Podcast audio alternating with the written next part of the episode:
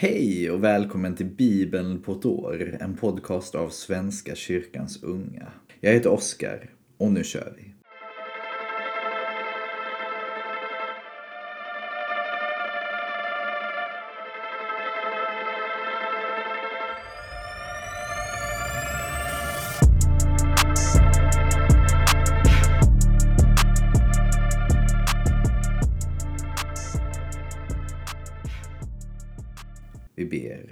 Tack Gud för denna dag.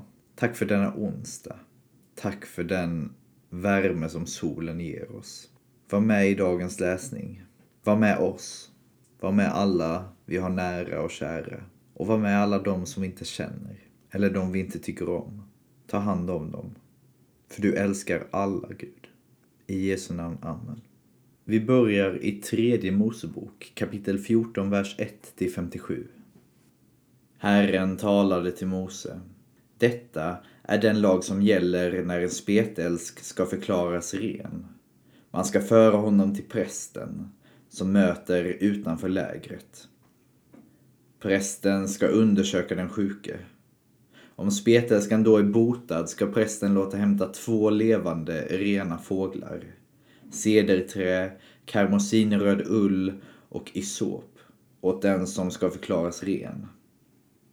Prästen ska låta slakta den ena fågeln över ett lerkärl med friskt vatten. Och han ska ta den levande fågeln och cederträet, den karmosinröda ullen och isopen och doppa allt sammans.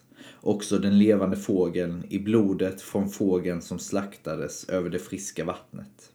Sju gånger ska han stänka på den som ska förklaras ren från spetälskan. Därefter ska han förklara honom ren och sedan ska han låta den levande fågeln flyga sin väg ut i det fria. Den renade ska tvätta sina kläder, raka av allt håret och bada. Så blir han ren och får sedan komma in i lägret. Men han ska stanna utanför sitt tält i sju dagar. Den sjunde dagen ska han raka av sig håret, skägget och ögonbrynen. Allt sitt hår ska han raka av. Han ska tvätta sina kläder och bada. Så blir han ren. Den åttonde dagen ska han ta två felfria lamm av hankön och ett årsgammalt felfritt lamm av honkön. Dessutom ska han ta tre tiondels efa siktat mjöl, blandat med olja, till matoffer och en log olja. Prästen som förrättar reningen ska föra fram den som ska renas och offergåvorna till uppenbarelsetältets ingång inför Herren. Och prästen ska ta det ena lammet och offra det som skuldoffer tillsammans med oljan. Han ska lyfta upp detta till ett offer inför Herren. Lammet ska slaktas på det ställe där syndoffer och brännofferdjuren slaktas, på helig plats. Ty liksom syndoffret tillhör skuldoffret prästen. Det är högheligt. Och prästen ska ta blod från skuldoffret och stryka på den som ska renas, på hans högra örsnibb, högra tumme och högra stortå. Sedan ska prästen ta av oljan och hälla i sin vänstra hand Doppa höger pekfinger i oljan som han har i sin vänstra hand och stänka lite av oljan med fingret sju gånger inför Herren. Av oljan som är kvar i hans hand ska prästen stryka på den som ska renas. På högra örsnibben, högra tummen och högra stortån. Ovanpå blodet från skuldoffret.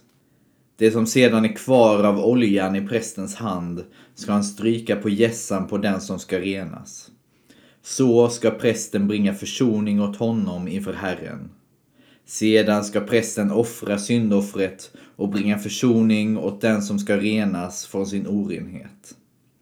Därefter ska han slakta brännofferdjuret och offra det och matoffret på altaret. Prästen ska bringa försoning åt honom så att han blir ren. Men om det är en fattig man som inte har råd till detta ska han ta ett lamm till skuldoffret som ska lyftas upp till försoning för honom. Dessutom ska han ta en tiondels efa siktat mjöl. blandat med olja, till matoffer och en log olja. Två turturduvor eller två andra duvor, beroende på vad han har råd med. Den ena ska vara till syndoffer och den andra till brännoffer. Den åttonde dagen av sin rening ska han föra detta till prästen, till uppenbarelsetältets ingång inför Herren. Och prästen ska ta skuldofferlammet tillsammans med oljan och lyfta upp det till ett offer inför Herren. Skuldofferlammet ska slaktas och prästen ska ta blod från det och stryka på den som ska renas, på hans högra örsnibb, högra tumme och högra stortå. Sedan ska prästen hälla olja i sin vänstra hand och med höger pekfinger stänka lite av oljan som han har i sin vänstra hand sju gånger inför Herren. Av oljan som han har kvar i sin hand ska prästen stryka på den som ska renas, på högra örsnibben, högra tummen och högra stortån, ovanpå blodet från skuldoffret. Det som sedan är kvar av oljan i prästens hand ska han stryka på gässan på den som ska renas. Så ska prästen bringa försoning åt honom inför Herren. Sedan ska han bära fram den ena av turturduvorna eller av de andra duvorna, beroende på vad han har råd med, till syndoffer. Och den andra till brännoffer. Och tillsammans med dem matoffret. Så ska prästen bringa försoning åt den som renas inför Herren. Detta är lagen om hur den som har begränsade tillgångar och som har drabbats av spetälska ska bli ren. Herren talade till Mose och Aron. När ni kommer in i kanan som jag ska ge er som egendom och jag låter spetälskemögel angripa ett hus i detta ert land ska husets ägare gå till prästen. Han ska säga att det ser ut som om hans hus blivit angripet. Då ska prästen låta tömma huset för besiktningen så att inte allt som finns i huset blir orent. Därefter ska han gå in och se på huset. Finner han då att fläckarna på väggarna är grönaktiga eller rödaktiga fördjupningar som ser ut att det ligga djupare än väggytan ska han gå ut ur huset, stanna vid dörren och stänga huset för sju dagar. Den sjunde dagen ska prästen komma tillbaka och om han då finner att möglet på husväggarna har spritt sig ska han låta riva loss de angripna stenarna och kasta dem på en oren plats utanför staden. Man ska skrapa hela huset invändigt och slänga den avskrapade putsen på en oren plats utanför staden. Sedan ska man ta andra stenar och sätta in på de gamla ställe och putsa huset med ny lera. Om möglet på huset kommer tillbaka sedan man tagit ut stenarna och sedan man skrapat huset och putsat det ska prästen komma och se på det. Om man då finner att fläckarna har spritt sig är det ett elakartat mögel på huset. Det är orent. Huset ska rivas och stenar, trävirke och puts föras till en oren plats utanför staden. Den som går in i huset medan det är stängt blir oren till kvällen. Den som ligger i huset ska tvätta sina kläder och den som äter i huset lika så. Men finner prästen när han kommer att fläckarna inte har spritt sig sedan huset blivit putsat ska han förklara det rent. Angreppet är då hejdat.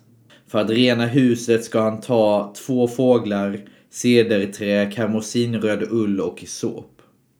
Den ena fågeln ska han slakta över ett lerkärl med friskt vatten. Sedan ska han ta cederträt, isopen, den karmosinröda ullen och den levande fågeln och doppa tillsammans i blodet från den slaktade fågeln och i det friska vattnet och stänka sju gånger på huset. När han renat huset med fågelns blod, det friska vattnet, den levande fågeln, cederträet i såpen och den karmosinröda ullen, ska han låta den levande fågeln flyga ut ur staden, ut i det fria. Så ska han bringa försoning åt huset, så att det blir rent. Denna lag gäller vid varje angrepp av spetälska och vid skorv, mögel på kläder och hus, blämmor, utslag av vita fläckar, för att man ska kunna avgöra när något är orent och när det är rent. Detta är lagen om spetälska. Ja, vi fortsätter i Markus evangeliet kapitel 6, vers 30 56. Apostlarna samlades hos Jesus och berättade för honom om allt de hade gjort och vad de hade undervisat om. Han sade till dem, följ med mig bort till en öde trakt så att vi får vara ensamma och ni kan vila er lite. Det var så många som kom och gick att de inte ens fick tid att äta. De gav sig av i båten till en öde trakt för att vara ensamma. Men man såg att de for och många fick veta det och från alla städerna skyndade folk dit till fots och han före dem. När han steg i land fick han se en stor skara människor. Han fylldes av medlidande med dem, för de var som får utan hede. Och han undervisade dem länge. När det redan var sent på dagen kom lärjungarna till honom och sade Trakten är öde och det är sent. Låt dem ge sig av så att de kan gå bort till gårdarna och byarna här omkring och köpa sig något att äta. Han svarade Ge dem något att äta ni själva. Ska vi gå och köpa bröd åt dem för 200 denarer och ge dem att äta? frågade de. Han sade Hur många bröd har ni? Gå och se efter. De tog reda på det och sade fem bröd och så två fiskar. Då lät han dem säga åt folket att slå sig ner i matlag där det fanns grönt gräs. Och de lade sig ner i grupper om hundra eller femtio.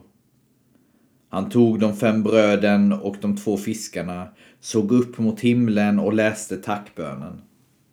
Sedan bröt han bröden och gav dem åt lärjungarna för att de skulle dela ut dem åt folket.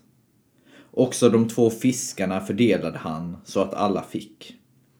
Alla åt och blev mätta. Och man plockade tolv korgar fulla med brödbitar och fisk. Det var fem tusen män som hade ätit. Sedan befallde han sina lärjungar att stiga i båten och fara i förväg över till Betsaida medan han själv skickade hem folket. När han hade skilts från dem gick han upp på berget för att be. På kvällen var båten mitt ute på sjön och han var ensam kvar på land. Han såg hur de slet med årorna därför att de hade motvind. Strax före gryningen kom han till dem, gående på vattnet, och han var på väg förbi dem. När de fick se honom gå på vattnet trodde de att det var en vålnad, och de skrek till. För alla såg de honom och blev förskräckta. Men han talade genast till dem och sade Lugn, det är jag, var inte rädda. Och han steg i båten till dem och vinden lade sig. Men de blev utom sig av häpnad.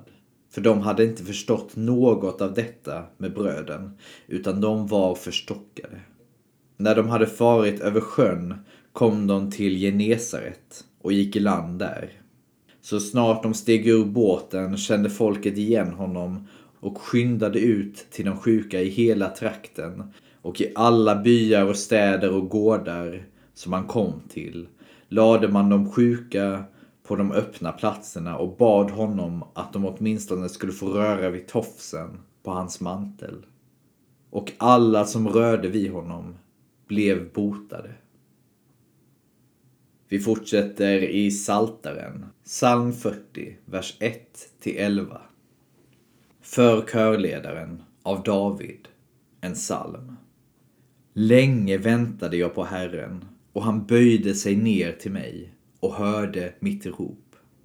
Han drog mig upp ur fördärvets grop, ur slam och dy. Han ställde mig på fast mark, mina steg gjorde han trygga.